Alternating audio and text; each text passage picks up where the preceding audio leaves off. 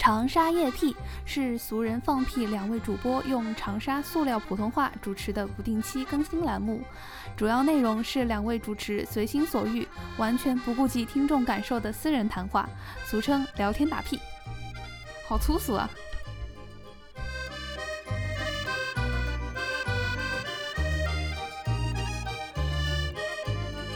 大家好，欢迎收听新一期的俗人放屁，我是俗人烧子。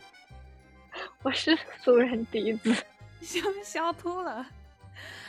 因为真的好不适应啊！在这个开头，我觉得非常有必要补充一下，我们两位主播为什么选择以这样的方式来呈现自己的声音，以及我们这一期的主题到底是什么。我们今天主题是春节，这是我们两个在外地回不了长沙的人，试图通过用塑料普通话寻找一些长沙的年味。做出来的节目，然后我们说塑料普通话呢，就是我们确实是在外面试图找出一些和家乡的牵绊吧。然后第二是因为我们觉得像今天做的这种 free talk， 塑料普通话也可以说 free talk 、free talk 真的好 free 哦。对，就是你 free talk 你要比较 free 一点吧，那你 free 的话那肯定是要拿出我们最自由自在的状态，那就是塑料普通话来说，所以我们觉得也蛮好的，可以做成一个比较有特色的，就是叫特色节目吧，或者是说特色栏目，我们可能在做的时候会穿插一两期这样的节目。一年到头缩普浓度太低了，必须要搞一期拉满一下。我觉得在长沙说缩普就是长沙的标准普通话，你在长沙说标普才很奇怪吧，就是感觉很就是有一种新闻联播照进现实的感觉，在场上没人会说标准普通话。我们上课的时候老师也说塑料普通话，除了可能有些语文老师会比较有坚持。好，我们先回到主题吧，我们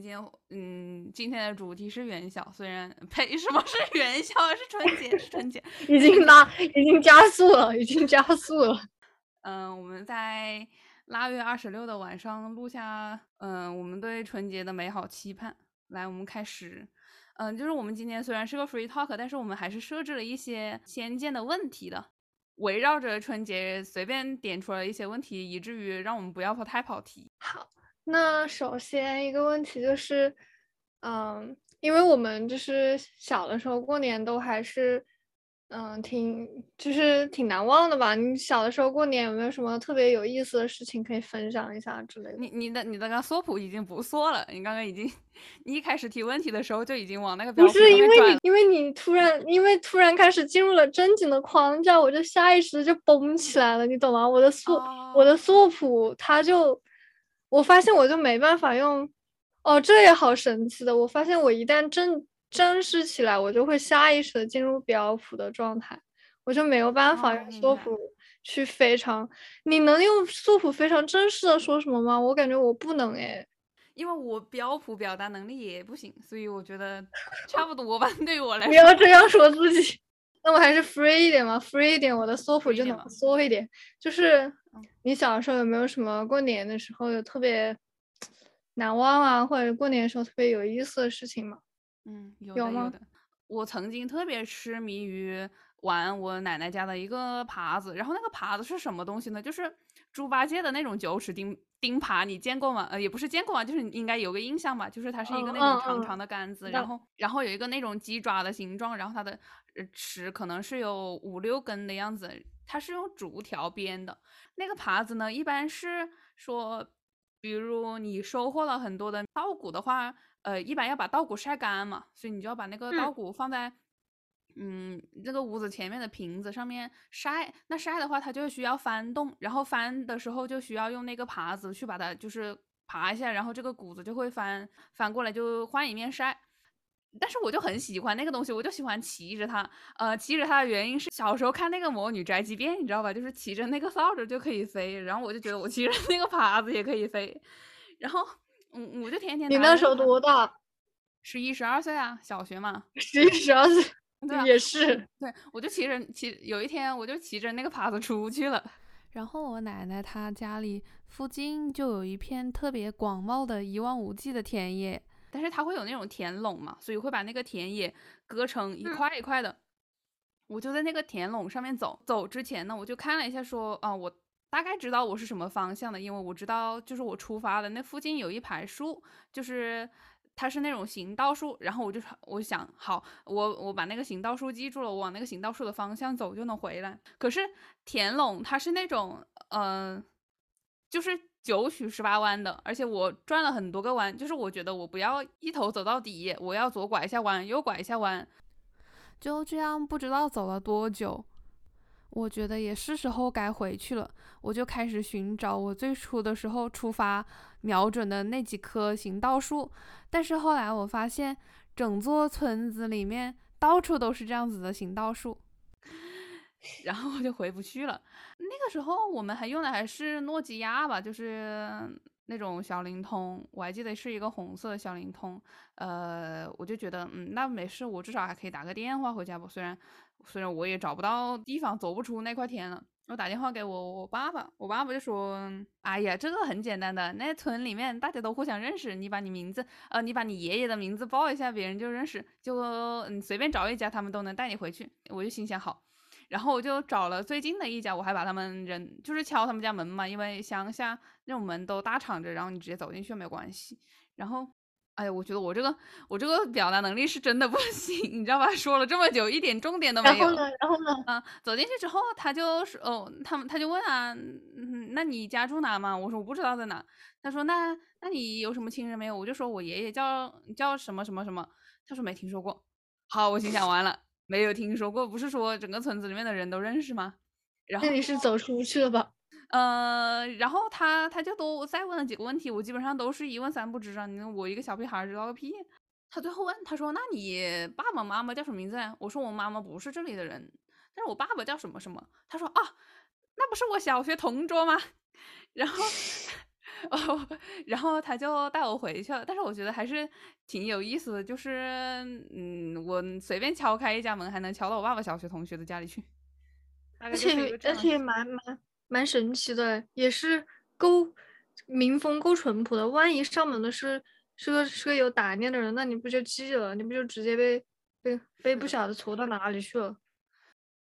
我还记得我回去的时候，我为什么对那一年还有那一年下雪印象很深呢？是因为我回去的时候骑着那个耙子，然后我爸就录了一个视频嘛，就是说你真的好执着于骑着那个耙子。对，哎，真的，你知道吗？就是你那个人骑着耙子的时候，就相当于你的身体是有3个部位，因为人正常走的时候你只有2只脚在地上嘛。但是如果你骑着耙子的话，你的身体会有3个部位在地上，不是身体，就是说你的2腿还有那个耙子，所以你走的时候，你的那个耙子会成为你的身体的延展。对对对，然后它就会在地上咔啦咔啦咔啦咔啦，就是滋滋滋滋滋，然后你的后面就会留下一道印记，比如说画过那种水泥地会有那种白白的印记啊，所以我就觉得就很神奇。虽然我没有飞起来，但是我多了一条尾巴。然后我记得那一年的原因是我爸他录了一个视频，然后那个视频现在还可以找出来。那个视频呢，背景就是他来接我回家到一半嘛，然后我跟他说，我说找他的小学同学，他接我回家，然后回到家里的时候，那个视频就一直录到家里，我就听到了我妈妈在看那个《还珠格格》的声音，就什么那个紫薇在那里说什么什么皇上小燕子她不是故意的，所以我对这一段印象特别深。我的耳机好像充好电了，我要把它带上吗？随便吧，你带吧。带上，那我带上。连上了，你可以听见吗？可以。哇，你声音还不如不带。真的假的？对，我去拿个冰淇淋啊。我想吃。现在呢？那没什么区别。好，那我刚刚放下来好了，我也去拿个冰淇淋吧。哎呦，那都拿。完了，今天真的好 free 啊。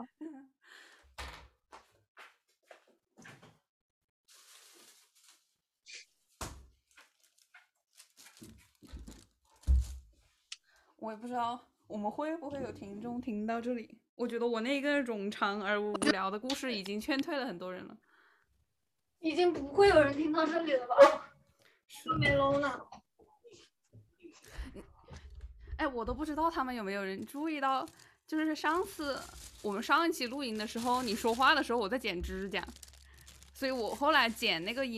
一段音的时候，其实我能听到，就是过一下会有那个咔的声音，过一下又咔一下。啊，姚明，其实你刚刚在说话的时候，我也觉得我不要说话，然后我再拔一只脚。哎，好了，我拿了那个雪糕。我发现人真的是，你如果真的遇到那种特别无聊的之后，你的手指甲和你的头皮真的是会很遭殃。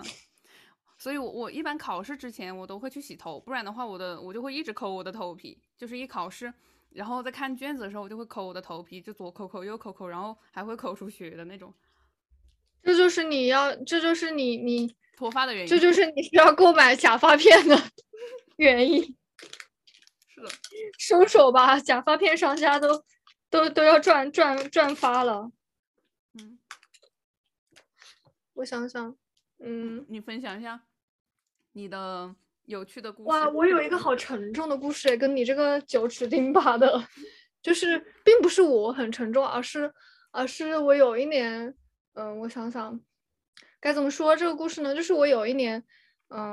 在高中的时候嘛，然后高中具体哪一年我不记得，反正我们家就租了那个房子，就是在儿童医院附近。然后那个时候呢，我过年的时候，我想想，就是反正那一年也是在长沙过的，因为其实我老家不是长沙，就是以前会回老家过年，然后那一年估计也是高中学业繁忙吧，就直接就让我爸爸妈妈过来陪我过年。然后我就发现除夕夜的时候，我发现那个儿童医院那个地方，就是我们家的那个窗户正好能看到儿童医院的那个住院部的那个楼。然后我有一天，就是那天晚上起来喝水的时候，就发现儿童医院的那个楼在除夕夜里面全都是亮的，就是一整栋住院楼，就是每一间房它的灯都是亮的。也就是说，基本上在除夕夜的时候，除了那些就是留下来值班的护士啊、医生之外，那病房全都是满的。也就是说，你知道儿童医院一般收的也都是，尤其是那个是省儿童医院，一般收的是比较，就是病稍微严重一点的小孩子哦，就是一般是很多都是底下看了一下，然后发现说搞不定，然后再送到省里面来，好多都是这个样子的。因为当时我每天从那里回去，我就知道嘛，那附近好多宾馆还有什么全都是给外地来看病的家长住的。然后那个时候就发现，那除夕晚那个里面全都是灯火通明的，因为我印象已经很晚了，已经绝对过了12点，就是凌晨1-2点钟还是几点钟，反正就是当时看到觉得还挺震撼的吧。因为你想，除夕夜医院是满的，这证明每一个病房里面都会有，就是至少1到2个小孩子在那里，然后1到2个小孩子背后就是1到2个可能就是要陪着他们过在医院里面过年的家庭。那基本上有些小孩子如果只是发烧、头疼、脑热，有个什么急性病，那还好，感冒什么的那还好，或者说是年纪很小，怕有什么大事情就赶紧送到省里面来看一下。那有些那肯定也会有很多是说句实话，就是重病的。那我觉得那个在医院里面过年的那个心情，那真的是不敢想。唉，而且我觉得那些家庭就是待着进去想，然后想一下的话也会，我嘴巴已经被冰淇淋糊住了，对不起。就是带入进去想一下的话，那些家庭肯定也会觉得，就是以前从来没有想到过会在医院过除夕夜。我现在可能不会这么想，但是我那个时候是这么想的。我就觉得说，你在医院过节的这些，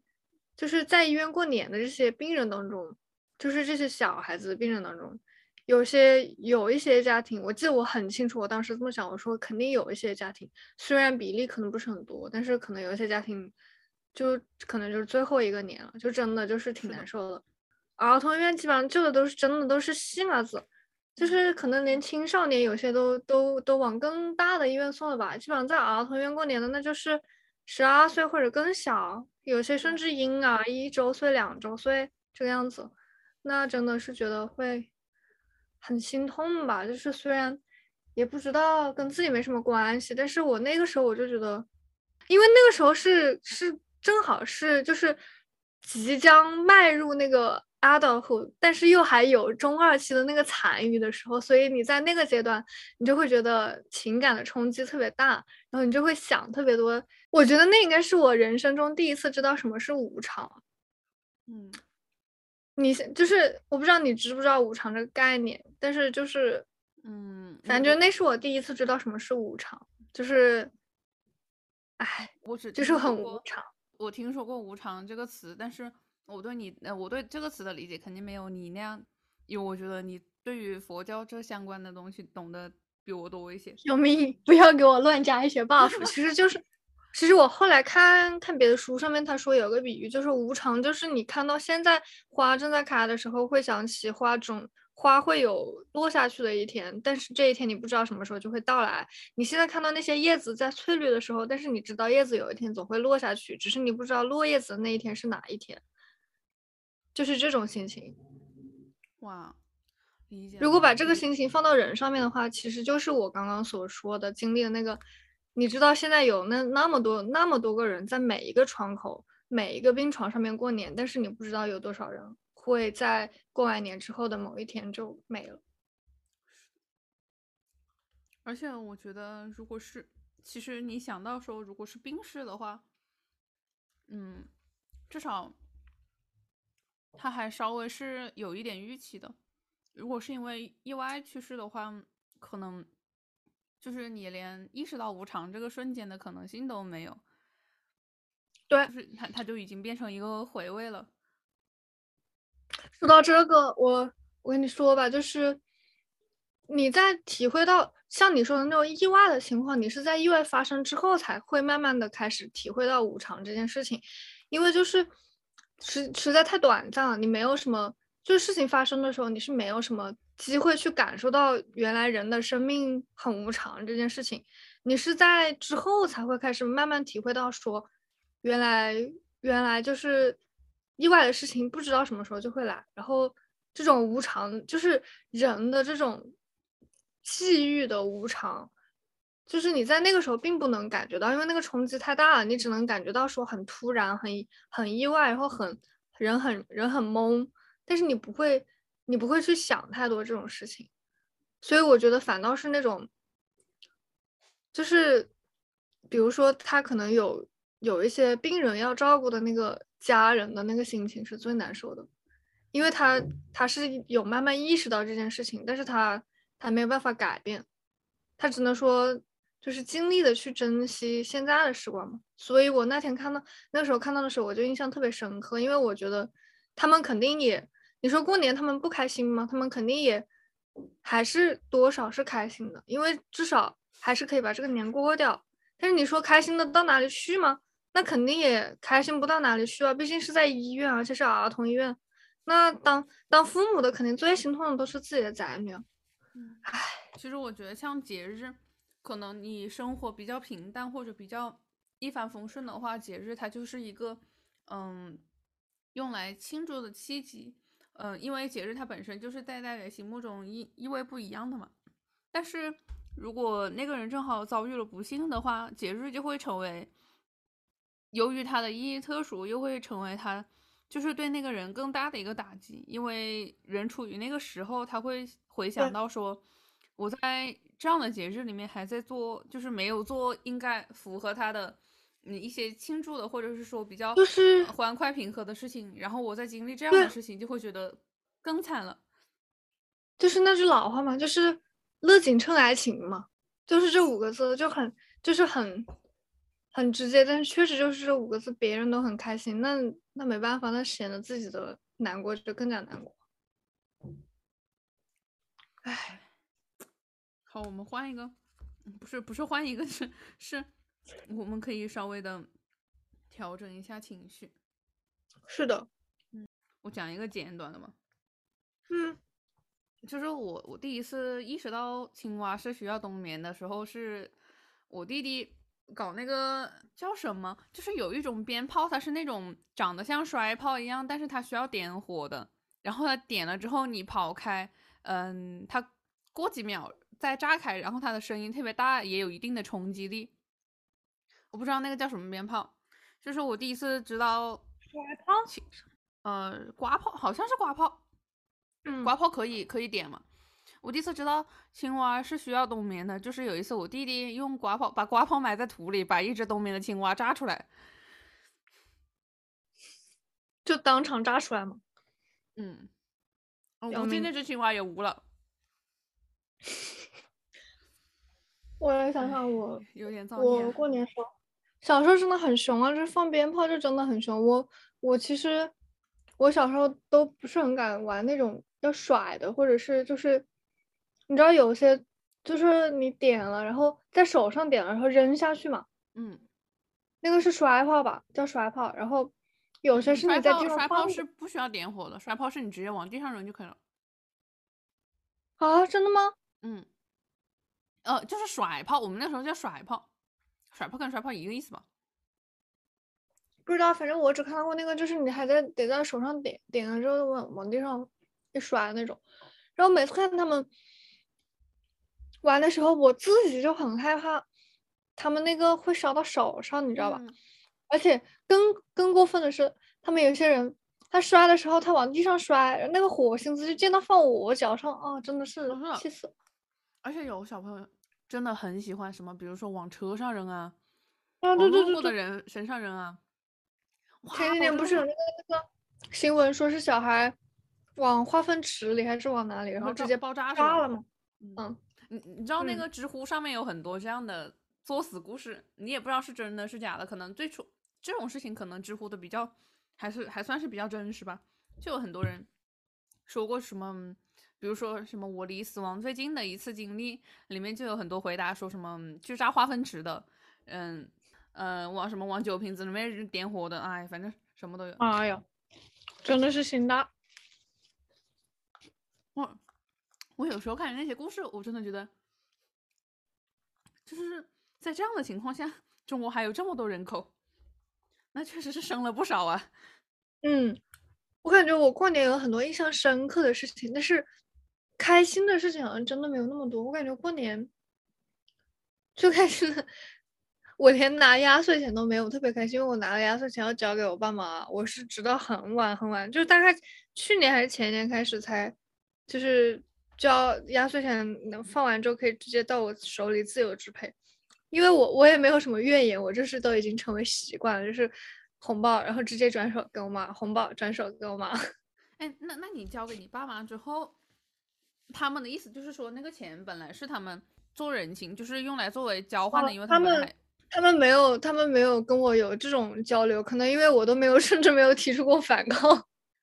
不是，我的意思就是说，他们是理所当然的拿过来，就是觉得是他们的钱，还是说只是会有一个借口，比如说我帮你存起来，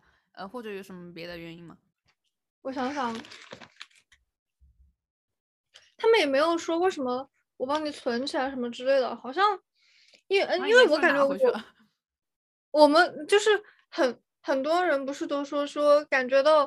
就是说是父母说帮他存起来，结果后来说用掉的时候他们会非常愤怒，然后有那种感觉到被背叛的瞬间吗？嗯，我非常清晰的知道我没有这种瞬间，虽然我知道那个钱肯定也是隔三差五的用就用掉了，但是我没有这个瞬间，就是我现在想想还挺奇怪的，就是我作为小朋友我就那么给了耶，我就没有任何要留自己留着的想法，我一丝一毫都没有。你小时候缺钱吗？就是你家里的零花钱多不多？缺，我觉得缺也是缺的，就是更小学的时候，大家都只有那么5毛1块的那种零花钱，那肯定是缺的呀。就是你连买杯奶茶都买不起，奶茶都要2.5块，算是植脂末粉兑的。嗯，但是也没有任何说，我觉得可能是因为压岁钱的那个。数额对当时的我来说太庞大了，超出了你的认知，以至于你认为那不是钱，太庞大了，以至于我下意识的就觉得说那个钱不能给我，嗯，因为我会觉得不安全，你知道吧？嗯，就你平时身上只有1块2块5毛的时候，你的压岁钱是100、200这种。是的，而且那个钱那么整的钱不敢花，嗯，是你就会觉得说那个钱就不会是你的，我不知道为什么，我真的那个时候，我现在想应该就是小时候就觉得那个钱不会是我的，然后到大了，我妈甚至都没有那个过程，就没有那个时候我帮你保管或者说你给我就是拿到之后我就很自然而然的就给我妈了，可能就是觉得说那个钱因为太大了，她就不会在我，就是我也不能拿着它，我就给我妈了，嗯。你知道吗？国家也会把钱给我，但是然后他们也没有任何就是说帮你存钱或怎么样的。然后我妈都是她一直都觉得就是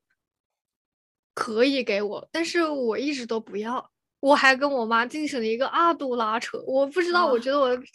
脑子可能有坑，我脑子可能有坑呢。我真的是觉得，直到而且你知道为什么吗？我就现在想想，我觉得是因为我一直就没有享受到过这种零花钱、压岁钱自由支配的快乐。直到去年还是前年，我第一次知道我的压岁钱就是就是这个亲戚那里好一点，那个亲戚那里好一点，就是聚少成多，聚沙成塔，那还是有蛮多的。那拿着那个压岁钱，我在春节之后的半年内就进行了一些消费主义陷阱的消费。那真的是，那好快乐呀！我长这么大第一次意识到那个压岁钱啊，花的还是真的爽，就是快乐。而且有一种就是，这笔钱就是，你知道它是你家出给别人，然后别人又出给，所以左手倒右手，本质上还是你爸妈的钱，但是你就感觉它好像不是你的，就是意外之财的那种感觉。嗯，天外横财就会花。就会花的很大方。是这样的，我小时候他们会说我收的压岁钱就是我的，但是他们会把大头拿走，就是说帮我存起来，然后存的那个存折呢，我也不知道密码，反正他们就说他们把存折给我嘛，所以我就以为我拥有了那笔钱，其实不是的。然后可能有的时候会有那么800-900块钱，就是在我的一个那种存钱罐里，那也不是个存钱罐，其实是个糖罐子，然后我会被锁起来。但我爸爸偷我的钱，你知道吗？就我爸爸出去打牌，把钱输光了之后，我妈就不给他钱了嘛，就是说就是要他不要这么搞我。然后我爸爸就会去偷偷的拿我的钱。我第一次就是我第一次就是因为我有的时候会用那里面的钱买漫画，就是买《指印万科》之类的，你知道100块钱可以买20本《指印万科》那个时候。啊，确实，对，还能买一些小说，什么单行本之类的，我就会偶尔去看嘛。结果我一看，我怎么800-900块钱变成了100-200块钱？我爸爸还给我留了一两张，我当时觉得就很离谱。我说钱怎么就没了？怎么去哪里了？但是也知道不，就是这全家还有就3个人啊，不是我妈拿的，那肯定还有谁拿了。然后我就想，但是你妈也没必要拿。我就想我爸爸偷钱，而且他偷钱不还的。那你也没办法找他要啊。是啊，但是我会说他，我就一直说。唉，你说起这个偷钱的事情，我跑个大题，就是我有一个认识的朋友，我觉得下次可以请他来我们的 free talk 一起玩，就是他缩谱说的很缩，是一个男生，他真的很胆子很大，因为他每次。也不是每次他会偶尔跟我分享他小时候，不是他初高中的时候早恋的事情。他初中跟他们班上还是跟哪里的一个女生搞早恋，就是每天都要打电话发短信嘛，就哦哟，电话费开销巨大，然后他没有钱，他就去偷他爸爸的烟卖掉，那个谁呀？卖给老板，那种烟酒店老板，就是你可以把它低价卖掉吗？他每次一般那种不都收整条吗？居然一盒也能卖，他一头偷一条啊！那他一头偷一条啊！对啊，那么胆子大，我的天，胆子相当大。然后他还偷什么呢？就是他说他家里有那种玉摆件，就是一个玉貔貅。他那个时候他又胆子真的大。对，就是他不是偷玉貔貅，是我记得他当时跟我讲这个故事的时候也是用的塑料普通话讲的，所以我一直以为他家里是个玉貔貅，是个玉貔貅，是那种貔貅摆件，然后应该是就是跟风水有关嘛，然后他家里就是说那玉貔貅的话就是让那个貔貅嘴里叼一点钱，这样的话家里才会进财，对，有进不出嘛，对。然后他那个家里那个玉貔貅，嘴巴里面，天哪，我都出猪叫了，对不起。玉貔貅嘴巴里面可能是掉了10000块钱的样子，然后渐渐的就被他偷没了，就是越偷越少，然后他投到后面，对，不能投太心形的嘛。你说1万块钱投了9000，差不多。是啊，然后他不仅投没了，就是他投到后面，他有个欲盖弥彰，你知道吗？那个1万块钱红票子，他投到后面，他就是10块钱的绿色的还进去。然后我就说嘛，我听到这个的时候，我就问他，我说你家里。那你爸爸知道了不会很生气吗？他说是很生气啊，就让他跪着拿皮带抽他呀。但是钱也被他花了。嗯，对啊，充话费啊，就是去网吧，就是给妹妹发短信发完了。对啊，去网吧，然后充话费，跟妹妹发短信打电话。哎，那我这样一想，那个妹妹自己家就是充话费也充了不少钱啊。不是他如果是那时候不是还分什么来电主教和备教吗？他如果主教的话，他跪下；备教有时候不要钱。确实，哇！妹妹等他电话，妹妹就不用充话费。哇，深情之人！哦，我也跑大喜，我真的输到头前，我真的这两个字又触发我，又真的，我真的 PTSD 很多年，因为。就是你也说过嘛，就是你有那个放钱的盒子对吧？我们家是最早的时候，它有个盒子，然后有一天我发现它里面有些毛票，然后估计也是我妈或者谁放的，然后我也往里面放了点之后，就是你知道也会开始存嘛，就是有一点放一点，有一点放一点，然后有一点放一点，然后又拿出来又用，有一点又用一点用一点，然后有一天我外婆。就特别，我就在那里拿钱想下去买零食的时候，然后我外婆有我们家钥匙，她就想开我们家门，然后开我们家门，我当时因为我要拿钱出去买零食，我知道我外婆肯定不会准我，因为我外婆就是那种你吃外面零食你就会死的那种态度。啊，懂。然后所以我就做的了，所以对，差不多，所以我就很做贼心虚，然后我就把门抵着不让她开，然后她就透着，我记得特别清楚。他就隔着门缝跟我说你偷钱，我说我没有，因为确实也没有，那里面钱是我自己存的，我拿出去买零食怎么了？然后他就非常笃定的跟我说你偷钱，然后他说你让我进来，然后我最后没办法让他进来了，我也不知道干嘛，我就拿着那个钱，我就出去把零食给买了，我记得我就下去了，我也不想跟他在一起，我下去了。下去我也不知道他在我们那个房子干什么，反正后来我听到他跟我妈说，好像也是在我面前，就是我跟我妈同事在的时候，他不是背地跟我妈讲，他就当面跟我妈讲说大概就是说我偷钱啊，怎么样，但其实根本就没有，那个盒子那本来就是我自己存的钱，那有什么好讲的？我真的是，就算不是我存的钱，那里面。那你大人不知道什么时候放了几个毛票，你小孩子拿也就拿嘛。然后反正他就觉得我偷钱，他就咬死了，就觉得我偷钱。而且我觉得我到现在觉得很神奇的一点就是，他在门开之前，就是他甚至都没有进来。我的判断是他肯定后来进来翻了那个盒子，但是我不知道他为什么能在那天开门之前，他就已经想好了。就是要说我投钱，因为我不让他进来，他的第一反应就是说我投钱。这个事情给我造成非常大的心理阴影，就是你说，我真的我到现在都无法解释我为什么记这件事情记得特别清楚，但是我就是觉得说这件事情给我造成了非常大的心理阴影，以至于我到现在我都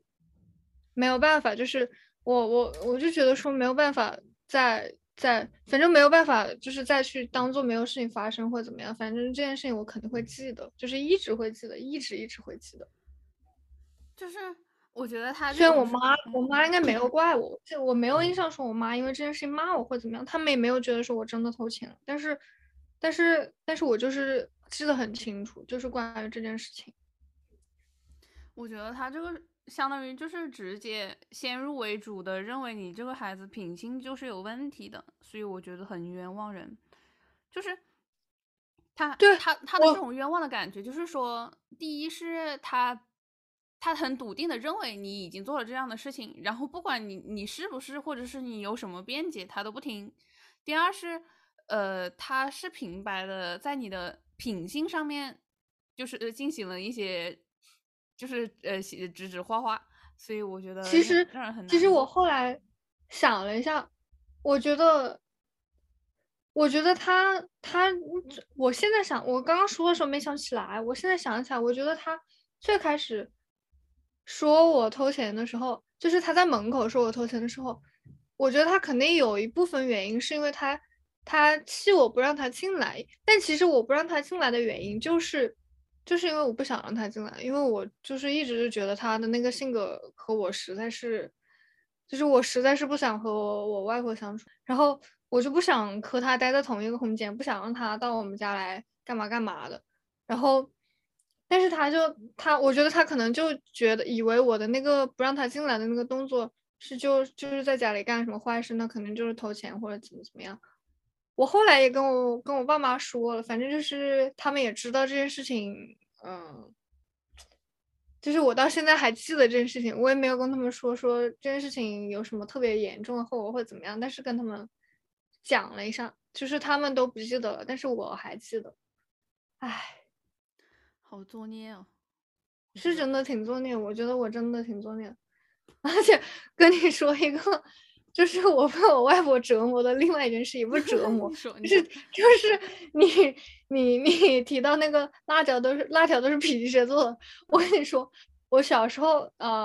想吃热狗，就是外面那个商店卖的热狗嘛，就是那种时候你不是都知道它是在那个烤的那个烤盘上面。一根一根滚了，对，那个明明就已经滚的不能再熟了，就是熟的真的不能再熟了。我外婆有一天就是终于带我出去，然后我说我想吃那个，我外婆一开始说真的不健康，反正就是无论怎么样不准我吃。然后我估计是缠着她不让她走或者怎么样吧，反正就是最后还是给我买了一个。但是买了一个，你知道她丧心病狂到了一种什么样的地步吗？虽然说用丧心病狂这个词好像不太好，就是你知道他坚持到一种什么地步吗？那个热狗是粉红色的，他就觉得说那个热狗没有熟，哪怕那个店员跟他解释了100遍吧，说这个真的是熟的，说他熟的就是这个颜色，还给他切开了，说你看里面这个肉它就是熟的。外婆就是它红色只是因为红曲粉罢了。他就是不停，而且那个人跟他说了，他说他就是熟的，真的没有事情，甚至还说你小孩要是吃有什么事情我们负责，好吧？一般当开店子的不得这么说的，就是真的是被他磨到没办法。但你知道他最后让那个店员干了一件什么样的事情吗？他让那个店员吃一口是吗？不，他让这还好，我其实他让那个店员自己吃一口我都能够接受。你知道他让那个店员把那个热狗用另外一个什么微波炉还是什么之类的，反正就是那种加热的东西，给他加热，热到直接发硬发黑了。就是我记得非常清楚，那个热狗拿出来的时候是一个深棕色，透着一点点黑，变成拉长了，真的就已经那个里面的肉就已经完全硬掉缩水了，就是一口，就是你根本一口都吃不了。因为全都阴掉，它那个油分也没有了，水分也没有了，就直接就是干掉了。然后干掉之后，他拿着那个热狗说你看这个才是对的，这样子才是熟的。你说那粉红色怎么能吃了？你这个才能吃了，然后给你吃吧。然后我还不能不吃，因为我外婆是一个非常看重食物浪费的人。你要是现在说不吃了，我可能会倒大霉。所以我就把那根焦了的香肠一点一点的吃了下去，我真的记得非常清楚，那个焦了香肠口感就是很干，就是你像在吃一块木头，因为真的就是里面没有水分，也很硬很软啊，很硬一点都不软，然后嚼不烂，其实你就像吃木头渣子一样，就是把一块木头咬下来，然后它碎了就是一些木头渣子，然后你再把那个木头渣子嚼碎再咽下去，然后再吃下一口木头。然后你还知道说那个它原来是很好吃的，因为我知道它原来很好吃，就是因为它带着我，然后我没办法，如果我不吃的话肯定不行。然后可是它如果我想吃粉红色的话我肯定也吃不到，因为我外婆不会让我吃，我也不能拿着那个走，但是我又已经买了下来，然后反正就那个样子，就唉，怪不得你后来那么喜欢吃淀粉肠。那铁板烤肠那种淀粉肠就是软软的粉粉的。嗯，是的呀。但那个热狗其实就很普通那种，3块钱一根的热狗，2块钱一根，3块钱一根，就那种的。唉，我觉得你外婆有点偏执的。我只能说这个话题真的不能说，一说起来我可以聊3天3夜。好，我们聊点别的，聊点开心的。我们先到第3个重要问题吧，就是你家过年吃什么？有什么印象很深的吗？我感觉我们家过年，你们家过年是就是怎么过？我们家过年我感觉好像一直以来都是除夕在我奶奶家的那个大家过。哦，我们也是的，是因为我爸爸妈妈他们出生的地方就是离得很近嘛，可能就是开车半个小时就到了，所以一般会是中午饭在我外婆家吃，晚饭在我爷爷奶奶家吃。所以就是那个晚上一般都会在我爷爷奶奶家过。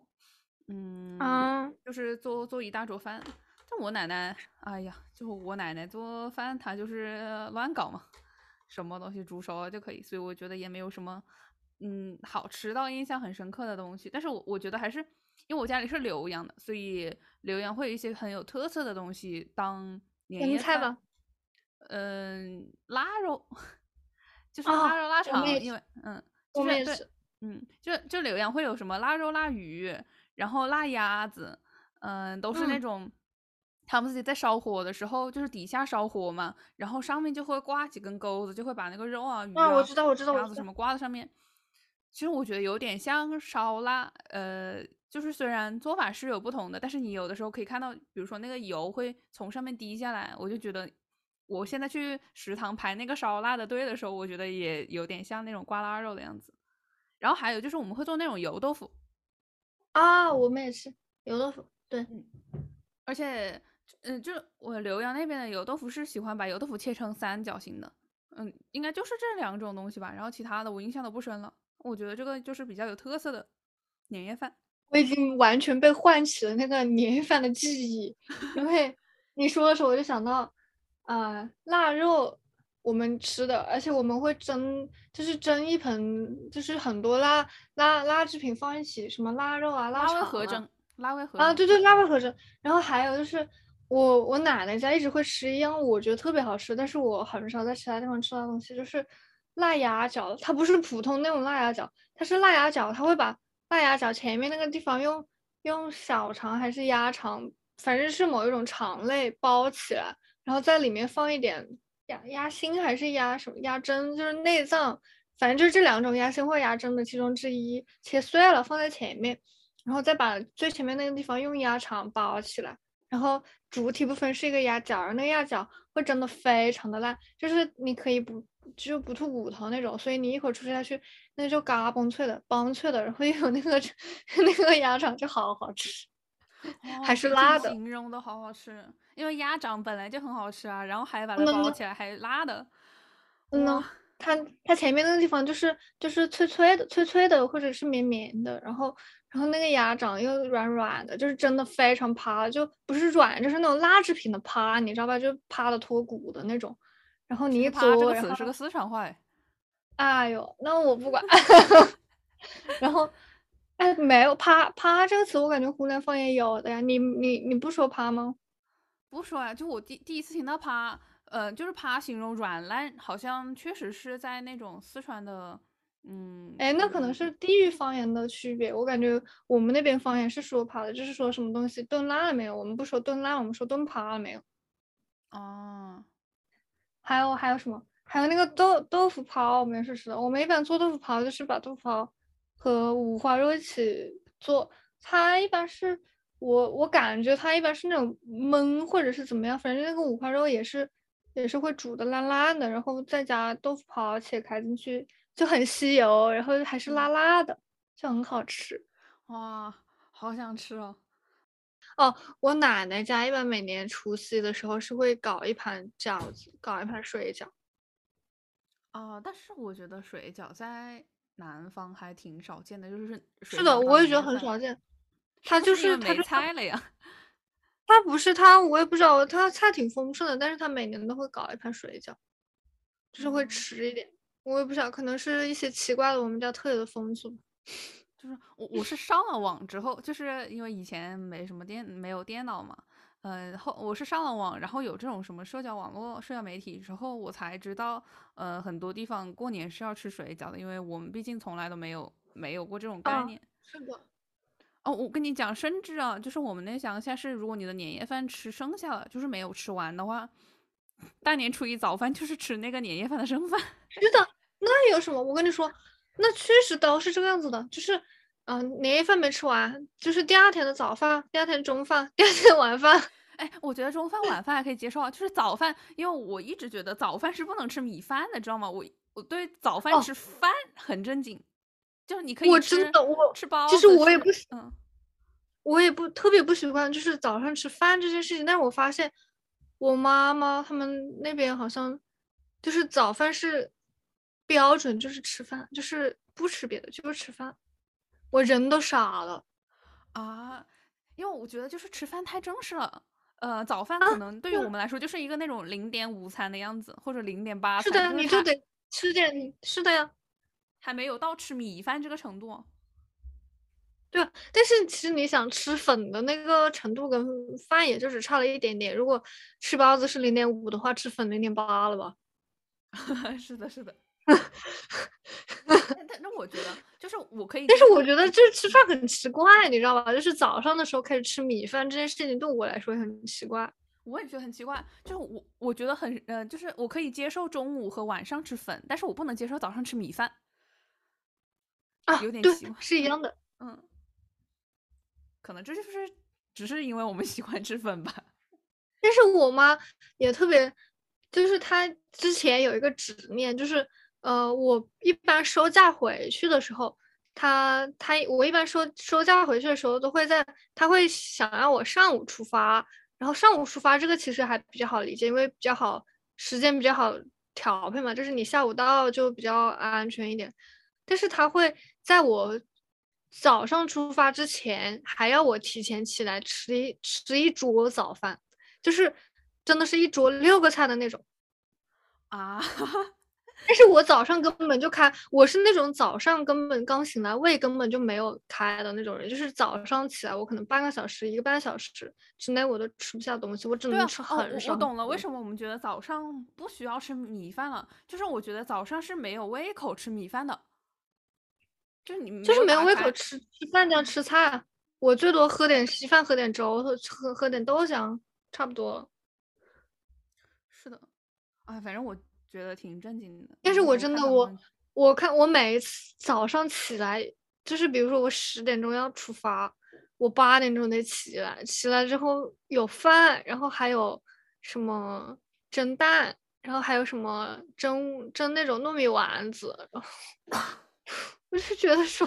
哎，我也喜欢吃糯米丸子，其糯实，米丸子是很好吃，但是你绝对不会在但想早在上不能早吃。上吃。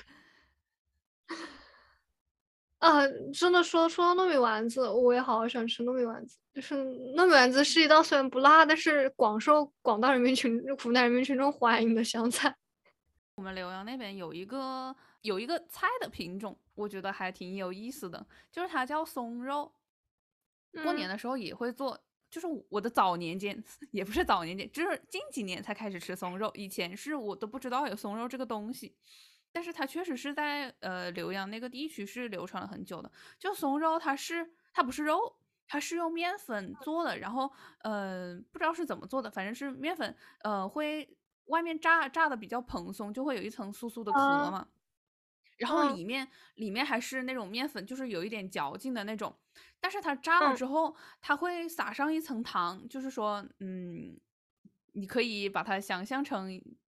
类似油条的样子，但是它不会说直接就端上桌了，它是呃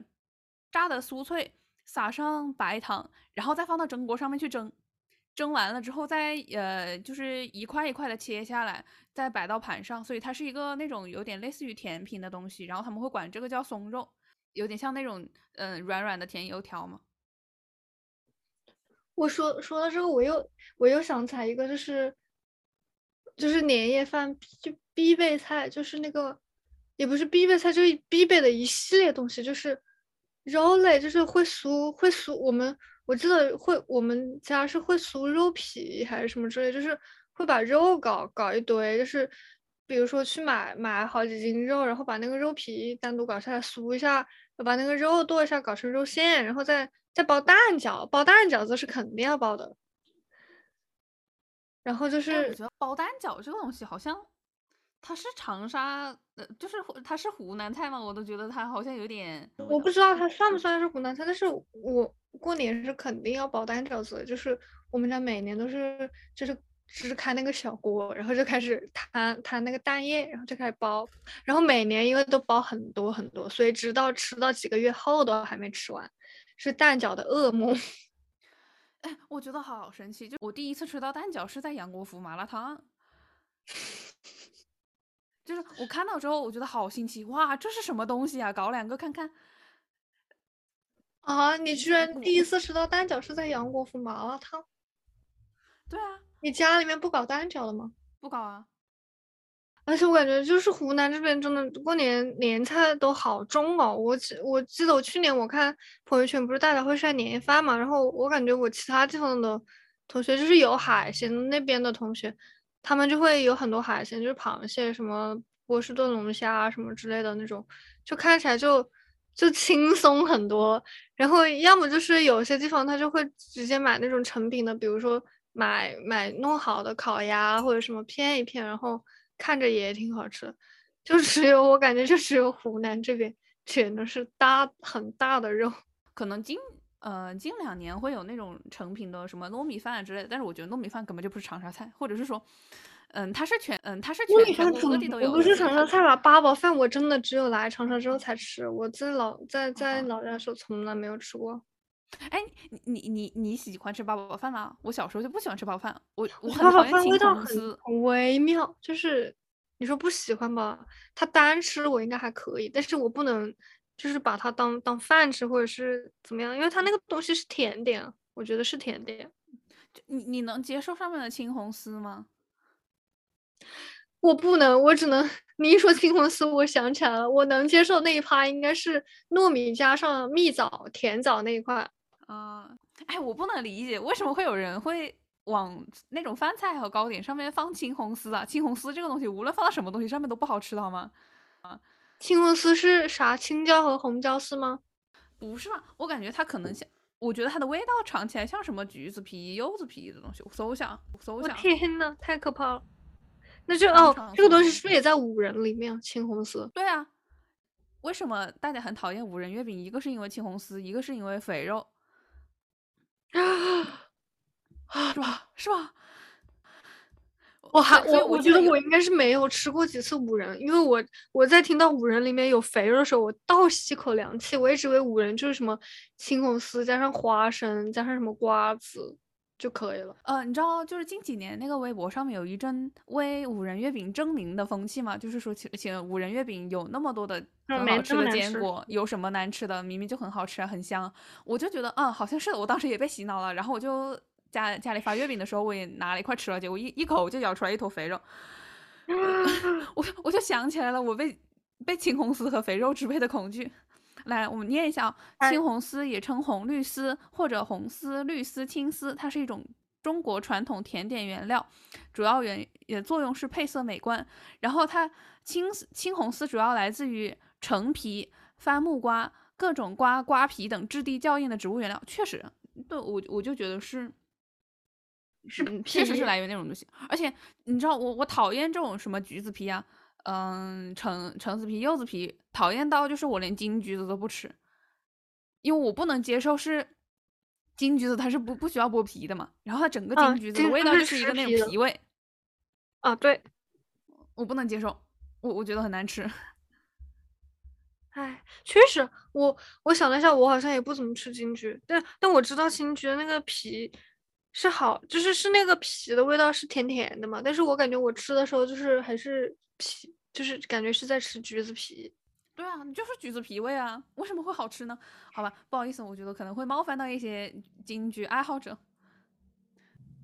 现在可能是它是最甜的橘子皮，所以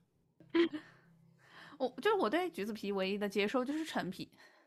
陈皮还是可以的。我连陈皮都不能接受，你不觉得好好的一碗红豆沙里面放了陈皮就……哦，我是说我喜欢吃那种陈皮糖，哎，那个很好吃。但我没有在红豆沙里面吃出过陈皮，竟然有这种东西，这是香港的什么甜点吗？你真的一定要去吃一次陈皮红豆沙，你就会知道这个世界的尽头是什么样。我真的，我第一次吃到陈皮红豆沙的时候，我觉得我看到这个世界的终极。好的，好的，我会去试试的。好的，我们吃东西的这个话题就过了，然后我们挪到下一个问题：压岁钱你是工作之后才不拿，还是大学毕业就不拿？你现在拿压岁钱吗？我今年肯定不能拿，人都没回去，但是我去年是拿了的。就是我哪怕大学毕业了，但是在读研之前还是可以拿。读研了，今年没回去，我觉得如果回去的话，应该也可以小拿一点，就是至少我爸妈的那份肯定还是可以薅过来。应该是如果你还在读高中的话，就是读高中毕业之前大家一般还是会给你的，然后如果你到了大学的话，就是可能你的红包就会逐渐减少，有的人就会觉得不需要给你了，但是我觉得就是那些人他们一般是确实是比较抠的那种，就不太愿意给。然后可能是你真的是要自立了，就是说你有自己赚钱的能力了才不用拿红包，所以我今年肯定拿不了了。我就是现在非常担心，我工作之后就要开始给了，这很麻烦，不行啊！好像还没有必要到，就不是说你工作就要给，好像还没有到那个程度。我听我妈说是，我感觉我们家是工作就要开始给啊，我家里是说，我工作有小孩的话暂时不用给，是说结婚了之后要给。我感觉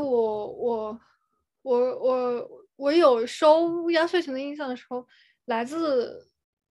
我就是稍微大一点的同辈，那个叫怎么说，就是我表哥表姐堂哥堂姐他们那些人，然后我觉得他们应该是工作了之后就开始给我压岁钱。我天哪，那如果工作之后每个月就赚2000块钱，然后还要倒给压岁钱，我都不知道怎么给。过年就寄了呀，就是而且我记得，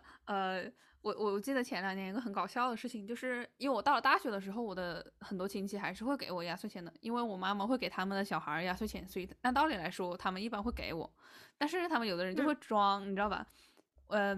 我就记得前年，就是19年底，20年初的时候，我不是在英国嘛，就没回去，然后就有很多亲戚。就是装作不知道要给我压岁钱的事就没给，就是就这样躲过了。而且你能明显的感觉到，就是真心的想要给你压岁钱的那些人，就是就算是微信找到你也会把那个钱给你的。然后不是很想给压岁钱，以前是那些都已经打上照面了不得不给的那些人，他们就不会主动给你，哪怕就是我爸爸妈妈确实给了他们的小孩压岁钱，他们也不会给我。然后我当时就觉得，我当时就意识得到这一点，就有一些人情上面的一些微妙。我有印象，就是有时候我爸妈会说过年的时候要记一下，就是哪些亲戚给了压岁钱，然后给了多少这样子，然后之后可能会要想办法还回去。对，是的。哇，天哪！你就是你说起来我想起来一个很搞笑的事情，就是我小时候过生日，那些亲戚也会来给我钱嘛。但是我有一年过生日，中午实在是太困了，因为我上午上了课，下午还有课，然后中午就跟他们吃了个饭，我中午要睡觉。然后那些人他们就是亲戚，他就会非要来找个机会把钱给我嘛。但是我当时躺在床上睡觉啊，他们就把睡梦中的我喊醒，然后把红包塞到我手上，我也不记得是哪个亲戚给的我，然后也不知道发生了什么，反正我一觉醒来，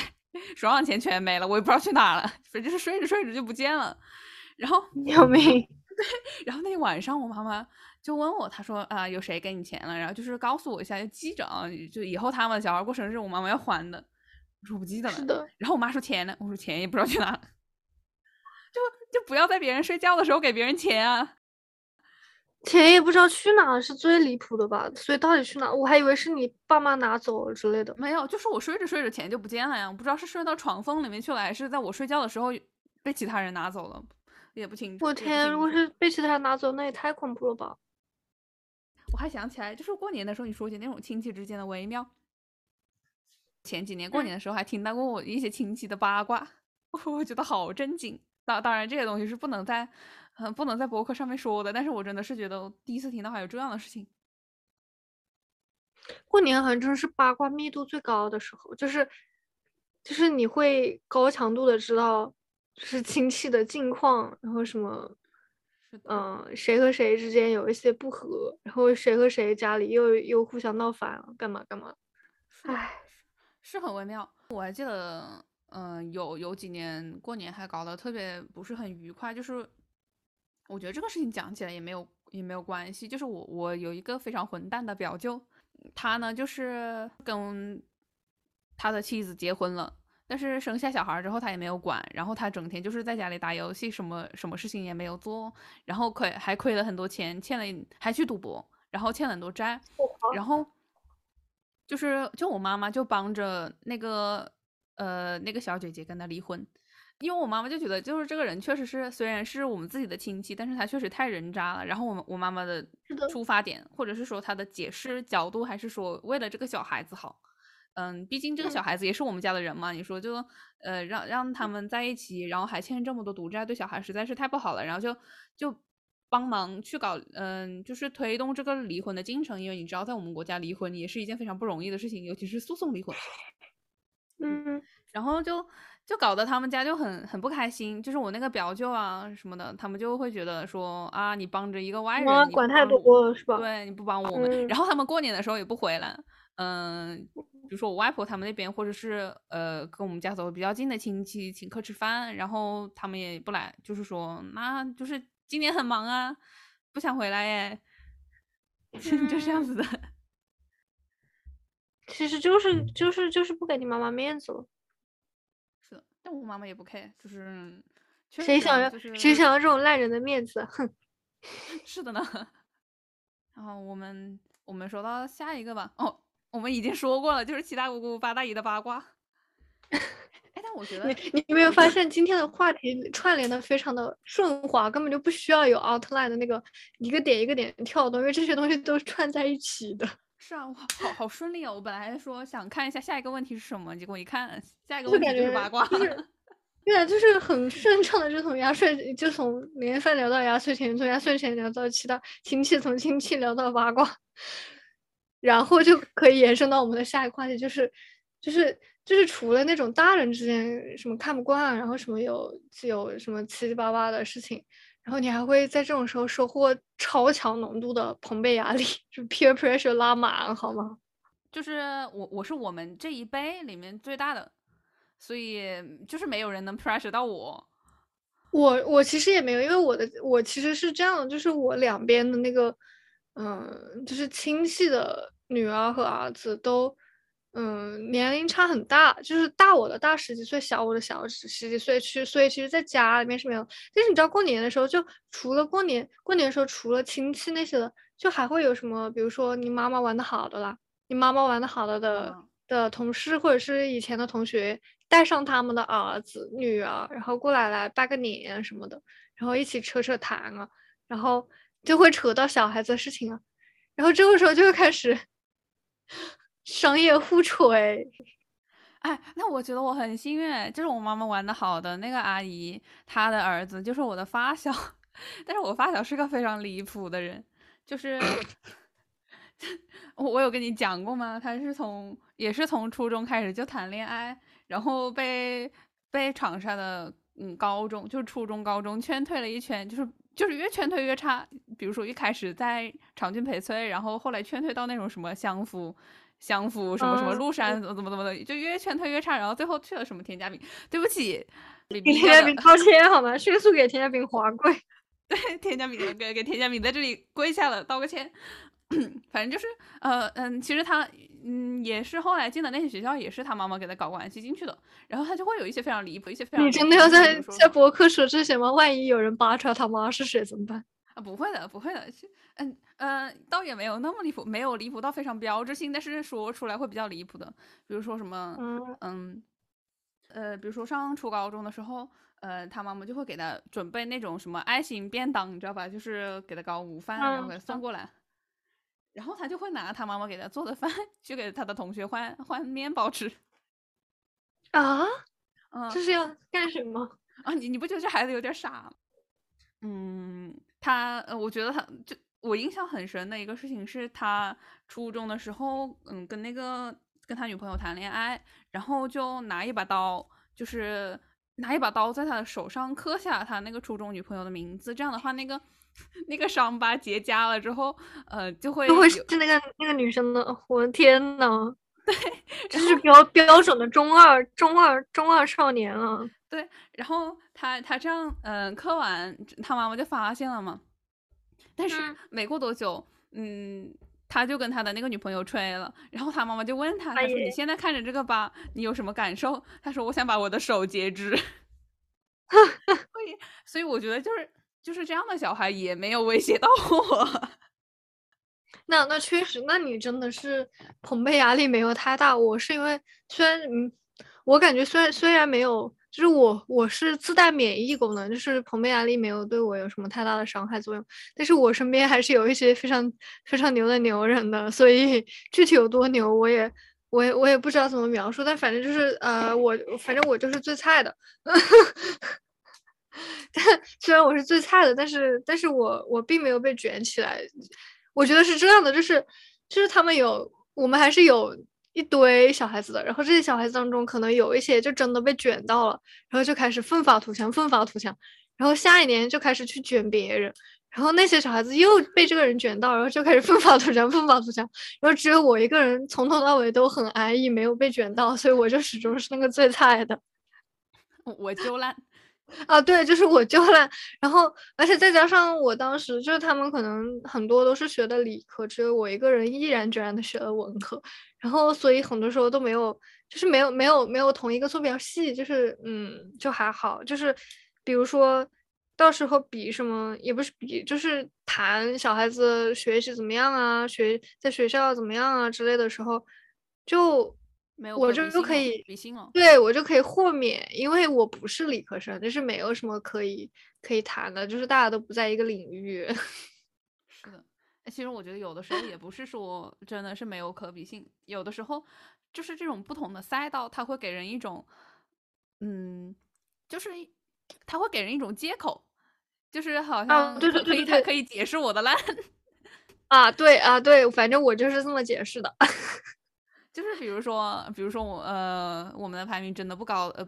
比如说我们的总分真的高中那些什么考试总分真的不高的时候，我们就可以说啊，就是文科总分就是不高，然后或者说什么，还可以跟别人说啊，你们看你们理科只要把题目做对了，那分就是在那里的，但是文科的话，你无论如何都很难拿到满分呀，有主观分啊什么的那种，哎，反正就是哎。而且我感觉摆烂的借口，而且我觉得我应该，我感觉我好像也没有怎么真的遇到过那种很修罗场的，就是比如说就是真的就是把小孩子的成绩或者是什么拿出来比的那种场面，我感觉我还是没有，只不过就是一起吃饭的时候，就是大家都会，也不是都会知道，就多少会，因为都是同龄人嘛，然后肯定就会互相聊一下小孩的情况啊，或者怎么样，然后那个时候我就觉得，就是有一种怎么说呢？就是我虽然我自己烂可以，但是我给我妈确实拖了后腿。哎，但是没有关系，拖就拖吧。我想问，就是近两年，过年的时候他们有没有就是话题，比如说从比成绩到编到其他的赛道上去，比如说什么比工资，或者是比你家的小孩有没有谈恋爱，有没有结婚之类的。我感觉好像也没有，就是没有，就是也没有，因为现在那个场，那个还没到那个场时候吧，我觉得主要是不想，我觉得再过几年可能会，但是其实我感觉攀比的那个感觉也不是很浓，就是也不是攀比，就是多少就不，其实不是有意的攀比，只是说正好在过年这个阶段，如果大家聚起来的话，就是你很显然的，你这些人都会到场，然后到场的话，那肯定也不是说要比较或者怎么样，就是大家过得怎么样，其实就还是有，就是会聊，然后会讲这些事情，就是就算没有故意在比较，但是你大家的那个去处呀，或者说是怎么样啊，就会知道，都会知道的话，那肯定就。我感觉有的时候说这些话题其实也不仅仅是因为家长们真的很热衷于聊这个，而是因为他们没有东西聊，他们也太久没有见了，然后他们没有东西聊，他们就会拿小孩子当做自己的话题，就是一种社交资本。然后我小时候就一直觉得我妈妈特别喜欢在别的家长或者是说她认识的亲戚面前，就是通过打压我来宣示他对我的一种掌控权，所以我那个时候就特别 不开心，就是有这样一点。比如他喜欢在别的亲戚面前数落我啥，说我长得很胖之类的，然后我那个时候就觉得很不开心，因为他其实也就是他私下里不会那么经常的说这些东西，但是他一到了那些外人面前他就喜欢这么说，然后我就会觉得他有的时候他并不是真的会觉得这已经成为了我的一个问题，而是他就是想挑一点缺点，因为也不可能在其他人面前把自己小孩说特别好。而且我的感觉是他比较想说，就是他把这个孩子牢牢掌握在手心里的那种感觉嘛，就是他当着别人的面数落我之后，他就会有一种就是上下的那种权力差，所以这是我当时感受，所以我就特别厌烦。就是我叛逆的时候的想法然后我到现在也仍然保持着这样的想法。我感觉我妈比较好的一点就是她不搞这些，就是她一般以夸别人的小孩为主，然后反正她就是一个全自动夸夸机，然后夸完别人转头回来夸我出去就夸别人啊，好好啊，对，这还是让人很开心，就是很好。他也不会，因为有很多家长套路是先夸完别人的小孩，再来贬低自己的小孩，然后这个时候别人就会来夸你的小孩，然后别人夸完你的小孩之后，就会开始贬低他们自己的小孩，就是这种回合制作战，就很离谱。其实我觉得，然后因为其实虽然就有些家长是会回去跟小孩解释说。啊，说什么在外面说话不要当真呐，都是社交辞令呐。有些，但是我跟你说，有些小孩就是，如果家长不说的话，可能就真的意识不到，或者说即使家长说了，也还是会把那些话往心里去。其实这种例子不少的，但是我就觉得说，就是你哪怕是社交辞令，你说的那种话，小孩子肯定也是会多少受影响。唉，是的呀。所以我感觉我爸妈好像还挺知道这一点，或者说挺在意这一点，所以他们就不怎么说我的缺点，除了说一些大实话，比如说我天天睡到12点可是这个是大实话呀，我自己都说了，我天天睡到12点，怎么了吗？有什么问题吗？说明我睡眠质量良好是的，我觉得这样还挺好的，就是你爸爸妈妈还算是非常尊重你的，就是说一些无伤大雅的，我觉得可以吧。就是我觉得很多家长是觉得他们已经在挑无伤大雅的说，但其实那些点就是小孩子很在意的点，比如说你身形怎么样，或者说身高怎么样，我觉得那些其实都是小孩子会非常在意，会非常看重的点，而且又没办法改的，就是又不是说一时半会能够突然就改下来，1.5米变成1.7米，然后120斤变90斤，那哪有那么。但是他们就会拿这种无法改变的事情开始说。哦，你知道吗？就是当时他们还会配合另外一个话题作为谈资，就是我小时候应该是有那么2-3年，就是被我家里限制过，说你一顿饭只能吃3块肉的，就是非常非常，他们会数，就是说如果你超过了那个数的话，你就不让吃了。当然你现在。就是我长大之后我肯定知道，比如说你出去健身了，然后那个教练就会跟你说你吃饭就是你比如说如果你的体脂比较高的话要控制饮食嘛，对，他的点并不是说就是并不是因为你吃肉造成了你的体脂比很高，或者是说并不是因为你吃肉造成你胖，而是因为你的饮食结构有问题，比如说你的糖分吃的很多，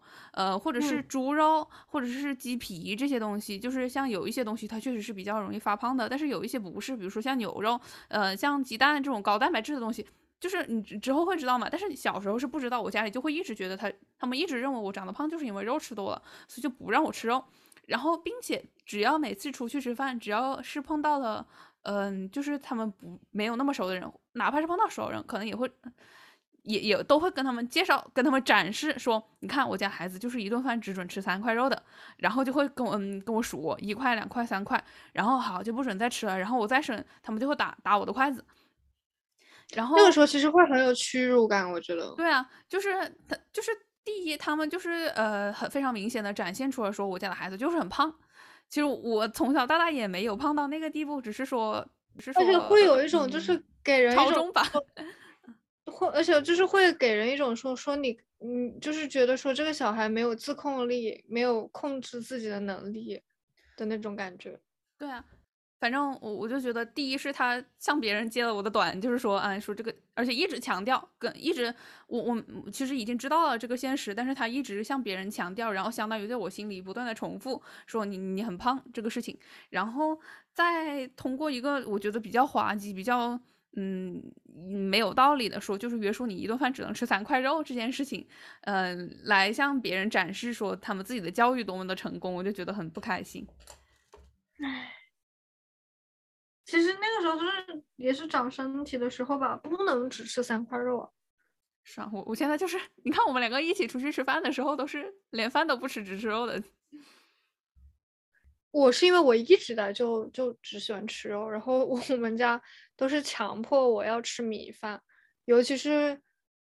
那个我奶奶家那边还是要好一点。我奶奶家就是我小时候不吃饭是可以的，就是年夜饭的时候，包括我也是。就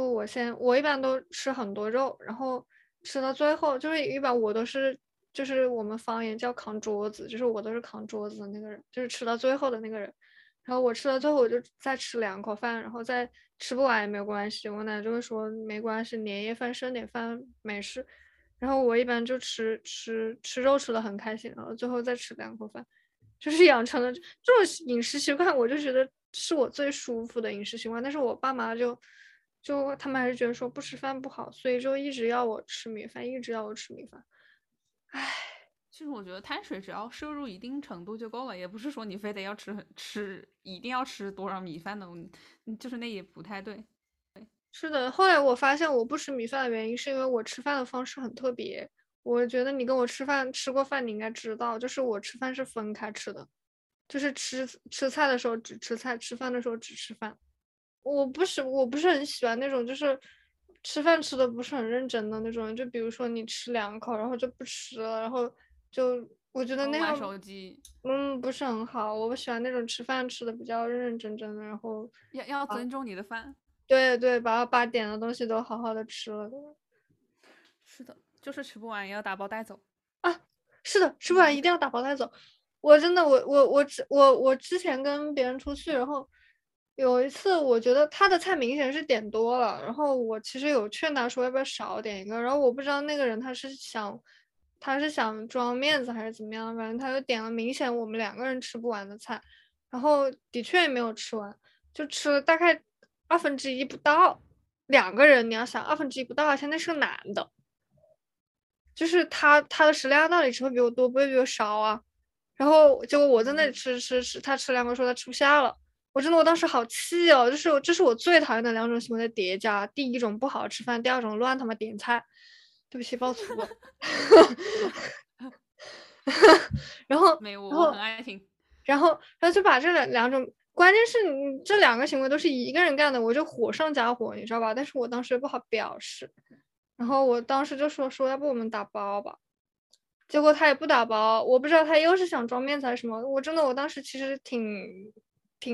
也不是挺生气，就是我觉得就这么做不对啊，你又点多了菜，然后又不吃完了还不打包，那你这是浪费啊，这就是光明正大浪费啊。就是你点的那些菜他们就直接肯定就进烧食桶了呀，那这是干什么了？你不如不少点一个菜多吃点，还吃得好，谁？唉，是啊，我就对这种人非常非常的无语。而且我发现好多人他都是那个样子，就是就是比如说跟别人出去吃饭的时候会有点我也不知道怎么说，就是会有点做作算做作嘛，就是他不好好吃饭的，就是尤其是比较多人的场合或者怎么样，他可能还会就是有点装模作样的吧，就是你明显感觉到他没有在进入吃饭的状态。这个话虽然听起来非常非常的奇怪，但是我觉得热爱吃饭的人是能够体会到，就是他没有进入那种干饭人的状态，就是他我也不知道是不是就吃点，比如说去吃点草，然后就对饱了啊，对。然后其实我觉得就是你说真的是那个样子，就有些人他真的是吃的少，我觉得也可以理解，或者说他只吃素也可以理解，但是他有些明显就是他就是没有在认真吃饭，他就是很敷衍，然后他就是想营造自己那种吃的很少或者是吃的很精致的那种感觉。那我觉得反正我跟这种人吃不到一块去，绝对吃不到一块去。我也不行，我觉得我就是基本上就算是别人请客吃饭，那每个菜我都要试一下，那什么川丸子汤我搞一碗，那是的，那什么蒸糯米丸子那肯定要加一加2克。是的，然后我知道有些人他们会比较在意说自己的吃相之类的，所以出去吃饭他们就不会点什么猪脚啊，然后牛蛙这种东西。那我基本上跟别人出去吃干锅，那猪脚就要点起，牛蛙就要点起。那吃这个我好想吃猪脚加牛蛙，你还记得我们俩上次吃的猪脚加牛蛙？我好好吃，我好想吃，我天啊，开始吞口水了。那个猪脚和牛蛙是真的好吃，而且又很嫩。哎呦我的天，那个猪脚还是卤过的，哎呦、我觉得那家店不错，就是确实是也不是很贵。等年后开市的时候可以再去吃一波。哎，我们已经彻底跑偏了呢。好，我们拉回来，我们还有最后一个问题，最后问题聊完就结束了。如果要说一个立刻能想到新年的符号是什么呢？砂糖橘。对不起，我跑偏了。确实其实我脑海中闪过了福字、对联等一系列，因为确实就很都没有特色，很经典。但是你说不是，这不是普适性的，就是你在家的时候会贴福字，会贴对联，但是你像我们这种自己在外面的就没有啊，就是确实就每天福字没搞，对联没搞，那些气氛什么都没搞。但是我从前几年开始，我就去菜市场买菜的时候，我就搞了2斤砂糖橘回来。我主要是觉得砂糖橘也不是很贵，不是很贵，真的不是很贵，而且甜的。因为广东哪里好像也出那个砂糖橘，就是除了那个雪峰之外，广东好像也是出砂糖橘，所以它是便宜的。对，我就记得，哎，我以前一直以为只有湖南人吃砂糖橘，因为湖南产橘子嘛。然后没想到就感觉就是香港这边的砂糖橘也蛮便宜的，我还觉得挺精细的，而且真的很好吃，而且挺好吃的，真的。我感觉过年就是吃砂糖橘，过年就是湖南过年就是烤火砂糖橘，然后就是烤火这个东西我们没有说，我觉得很有必要说，因为全国各地很多地方都没有烤火炉这个东西的。就是那个烤灼的是吧？那个烤灼的那个烤灼的那个叫什么？我们叫烤火炉，是我们这边不叫烤火炉，我想不起来叫什么。反正有2种，第一种电暖桌，就是那种上面是个桌，就是个桌子，然后下面可以踩脚的，然后上面桌面也可以发热，底下也可以发热。然后第二种就是那种最老式的那种，就是一个长方形的那个一个长方形的盒子吧，然后你可以想象成没有你知道我刚刚想到什么？一个长方形的棺材，一个长方形但是没有盖子的盒子，然后你可以把脚放进去，然后它底下就会开始加热，然后你还可以在上面盖一床小被子。是的，是舒服嘞。就是就是湖南，好像湖南湖北是这样子的，然后其他地方好像很少。就是说我们是一个那种一个那种长的箱子，然后它没有盖子，它底下是有那种发热管，就是说你把它调大之后它会发红，然后它就会热比较快。你可以把它稍微调小一点，然后它发热，你就在那个把脚放在那个箱子上去嘛。人的脚是不会直接跟发热管接触的，它上面会有几根，就是首先会有一层铁网，然后再放几个那种横的木头，就横的树的木头，反正你脚就搭到木头上，然后你再在上面盖一层被子，那个被子就是说相当于不让热气跑走。但是它会出现两个问题，第一个是就是很容易起火，就是比如说你开太大了或者人走了，然后被子盖在上面，它这个火就一直烧就容易起火。还有一个就是会很臭，就是尤其是因为是熏油。是的，就是就是你必须要勤换被子，或者是说你不能一直把被子盖在上面盖太久了，然后有的时候真的是有些人家里比较有味道，或者是有的客人来了，那确实会有蛮臭，就是那个被子你必须要注意一点。可是我觉得这个真的超级舒服，就是你被子一盖，基本上人就晕了，就是可以直接进入睡眠，就是尤其是人在沙发上面一摊着，然后脚往那个烤火盆里面一踩起，啊，你还可以在被子上面嗑瓜子。然后那个被子就是到你大腿的那一块，你就在被子上面放一波那个砂糖橘，一边看电视一边吃。是的，我记得我们那以前买那个年货，除了砂糖橘，还有什么那个什么芥末味的青豆，我超喜欢吃那个东西。对，芥末青豆，还有什么徐福记什么之类的。对，徐福记是酥糖，然后软糖，还有沙琪玛。对，沙琪玛。我家都不让我吃沙琪玛，他们说胖。你们家真的管太严了，沙琪玛那么好吃。是的。然后我印象中还有就是那我想起来过年还有很多那种电视剧，就是跨年必备的电视剧，有的时候还会有那种流行电视剧，就是以前嘛，相当于每一年它都会有一个标志。然后我最喜欢的一个武侠电视剧就是我在过年的时候看过的，叫什么？它叫什么？你最喜欢的，这可是你最喜欢的呢。想起来了，它叫《怪侠一枝梅》。我不知道有没有人看过，它是《仙剑三》之后拍的，然后它的主演是霍建华、马天宇，然后刘诗诗和施行宇，就是这几个人。然后它是那种主角团的形式，有点就是武侠行侠仗义，然后加破案的那种单元剧，然后我就觉得很好看。这个电视剧我记得是4台同播，就是有什么江苏卫视啊，什么浙江卫视啊，就是有一些就是湖南卫视看不上的一些卫视咯，就是那些卫视买了，然后他们就会轮流播这个电视剧。比如说有一集你可能昨天在这里看过了，然后明天又在那里看了。现在过年的那个年货好像也变了，我记得以前最经典的是这些，然后现在好像慢慢开始，至少我家里过年的时候最近几年会摆车厘子，就是还有什么七七八八一些消费主义陷阱啊？对，一些消费主义陷阱，真的过年的时候不知道为什么现在就开始摆车厘子，买车厘子的人好多，冬天的时候。但其实还是砂糖橘好吃一点，而且方便摆一些啊，车厘子一下就烂掉。我想起来砂糖橘有一个好离谱的事情，就是我不是说你也知道我家里管我管的严，他们管我严管到什么程度，就是我小学的时候来月经，我家里说砂糖橘太冰了不能吃，然后我说我要吃，你知道怎么办吗？他们就把几个砂糖橘放在微波炉里面转了30秒钟拿出来给我吃。哇，天哪，好可怕。这跟我那个在微波里面热狗油的一瓶。我们小时候就是我在乡下过年的时候，乡下人很喜欢用那种果脯，就是什么什么橄榄果脯啊，然后什么，我小时候吃到的果脯，就是那果脯里面的橄榄啊，跟我出国之后吃到的 Oliver 完全不是同一个东西。你知道那种果脯里面的橄榄吗？我不喜欢吃那个橄榄，我知道，但是那个橄榄就是有一股很奇特的味道。我就是从来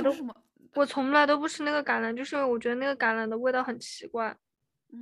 反正它长得就是那种，就是一个橄榄形，怎么小小的，我知道，青色的那个。对，青色的，然后可能我外皮有一层那种白白的、薄薄的粉嘛，因为它是果脯嘛，那种是橄榄。然后你出国之后，我觉得也不用出国，就是你去那个赛百味，然后他问你要加什么东西的时候，你看到那个黑色的圈圈，你就不知道那是什么东西。那个不会，那个应该不是一种东西，我觉得。对，别人跟你说是橄榄，我都觉得我就觉得不能理解，我说这是橄榄，但他们肯定不是同一种东西，但是我不知道为什么都叫橄榄。唉，而且我觉得那个橄榄其实现在应该也没有那么多地方有卖了，因为感觉以前那种卖果脯的店都是一个实体的店，然后很多个透明的小盒，南方炒货装的那种，对对对，有什么炒瓜子啦，然后炒，尤其过年的时候买那种大桶的炒瓜子，炒南瓜子，炒什么香瓜子，炒白瓜子，然后橄榄，然后什么果脯、杏脯什么之类的那种，还有什么那种什么鱼皮花生。啊、哦，对对对对对对，鱼皮花生啊！天呐，鱼皮花生，我爸好喜欢吃那个东西，以前还有的时候，现在感觉都没怎么卖，有卖鱼皮花生的。就是现在可能现在就是没有那种南方炒货店了，但是鱼皮花生什么的，你可以还可以去以更高的价格在三只松鼠买到。嗯，但是就是感觉就是说，好像就是你有些东西你不在实体店买的时候，你就觉得你不会买它。是的。而且我觉得他们身价变高了之后，我觉得也不是我买的以前买的那个味了。嗯，我想想，我还特别想介绍一个，就是我家乡的一个非常经典的习俗，因为我太久没有参与了，我甚至都忘了在这期节目里面提到它，但是它确实非常的特殊。浏阳乡下有一个很有趣的习俗，它跟国外的万圣节是差不多的。叫我管它叫 trick or treat， 是什么呢？是每年大年初一的时候，所有的小孩子，就是如果你认为你是个小孩，你都可以啊。所有的小孩子都会很早很早起来，然后拿一个非常大的袋子去挨家挨户拜年。然后你只要去拜年，那一家就会拿东西给你。然后这些东西是每一家都会提前准备好的。比如说，像近几年的话，我奶奶家她就会准备那种几箱的方便面，只要有小孩来拜年就给他一袋方便面。然后那个小孩子呢， wow. 对，小孩子的那个袋子里面，就他拜不同的家就会收到不同的东西，然后可能会拜到，就是很有趣的一点啊，就是我爷爷奶奶和我外婆外公他们住的地方虽然都有这个习俗，我说就是三十分钟的车程嘛，虽然都有这个习俗，但是他们两边的经济条件是很不一样的，所以他们发的东西会不一样。就是像我的两个表妹，他们在我外婆外公那边拜年拜一圈回来，然后他们袋子里面会有什么旺仔牛奶呀，然后近几年出现了一些非常高端的什么特仑苏呀什么的，就是我前几年还拍过照片，我找一下看看，就是会有一些比较高档的东西，还有什么优乐美，然后方便面也都是牌子货，然后还有可能会拜到一些。有些人家里懒得买东西了，他们就会直接发钱给他们，就是每个人发5块钱这样子，就只要你去拜就会给。然后像我几个弟弟，他在我爷爷奶奶这边拜的时候，拜他的东西都是一些辣条。辣条也挺好的呀，就是辣条应该是小孩子最喜欢的，就是成本会有非常大的区别嘛。我找一下，我当年不是当年，就可能是17年或者18年的时候。拍的照片吧，啊，有，我找到那个照片了。哇，你看还有那种整条的薯片，然后果乐果香，优乐美，我把那个照片发给你哈，你可以看一看。我们来的聊天框去哪儿了？哦，找到了。这是我妹妹，就是我最小的妹妹，在哪一年？我看看这条微博是发在2019年。年初2月5号拜到的东西，然后这是我拍的，你看有什么老好对一天吗？对，一天，就是你只要你跑的足够多，大家都会给你。但是很多人家里可能比如说发完上午，然后就没有什么东西，你到的话，他们也会给你东西，但是可能东西就会变少，比如说什么会变成钱啊什么之类的。然后你看还有什么拉杆子，然后薯片，这什么拜的好丰富。对啊，什么好多包，榛果粒，然后就是那种冲泡的奶茶，还有王老吉，什么花生露呀，还有各种的薯条啊，还有那个还有鸭腿、鸭脚，貂皮啊，就是什么东西，你去每个不同的家里就都会拜到，啥都有，基本上对啥都有，就是小孩子喜欢什么，然后他们就会给你发什么。然后我爷爷奶奶家那边发的东西就是会稍微便宜一点，就是一些辣条，然后什么一些没有牌子的口香糖、棒棒糖。然后我印象很深的一点是，我以前也会跟他们一起出去拜嘛，然后就会发现那些小孩他们其实对每一家发什么东西是有一定的了解的，就是说他们会歧视一些家里，就是说如果你发的东西太便宜了，或是说不是他们喜欢的东西，他们就会说你这家的人比较抠怎么样的。比如说有些家里他就是可能就是完全没有准备发给小孩的这些东西啊，就那些小孩一连串的来拜年了，然后他们就只能从自己的桌上拿起几个砂糖橘然后那小朋友他们倒也不会当着你的面说我不想吃砂糖橘，你不要给我砂糖橘，他们也会接，但是走了之后就会很不开心，就说什么这一家怎么就只给我橘子。哦，那小朋友也挺就是也有、那个、挺势利的对，就这个风俗其实也很有趣。我现在其实还挺想去，就是我再去体验一下拜年的。我大概是到了初一的时候就没有跟我的弟弟妹妹一起去拜年了，因为我当时就已经很早的意识到了，说我觉得我是一个大人了，或者说我不该像其他的小孩那样挨家挨户去敲门然后找别人要东西了，所以就没有做了。但是我现在特别怀念这件事情，我觉得为什么不多白嫖几年呢？唉，是的呀，白嫖几年还能多吃几年的那个好吃零食。是的。好，我们今天就聊到这里了吗？好呀，那我们结束了，拜拜大家。祝大家拜拜、过年好，因为我们新年快乐已经说过一次了，所以我们要说点别的，说个过年好吧。大家虎年行大运如果本期有人看的话，我们再考虑出下一期的长沙夜话吧，就是继续用长沙话比比。好，我真的很想邀请到，就是我刚刚说的那个投钱的那个朋友，你那个朋友从此以后就变成了投钱的朋友，不太好，你还不如说他早恋的朋友呢。就是他非常长沙，所以我觉得是一个非常值得我们邀请的嘉宾，我可以跟他沟通。其实我刚刚在跟你聊天的时候就给他发了消息，我问他要不要，就是我问他有没有时间，要不要临时加入我们的聊天。他说他在等回长沙的飞机，他在机场候机。那我想就算了，但是我们可以下次邀请他。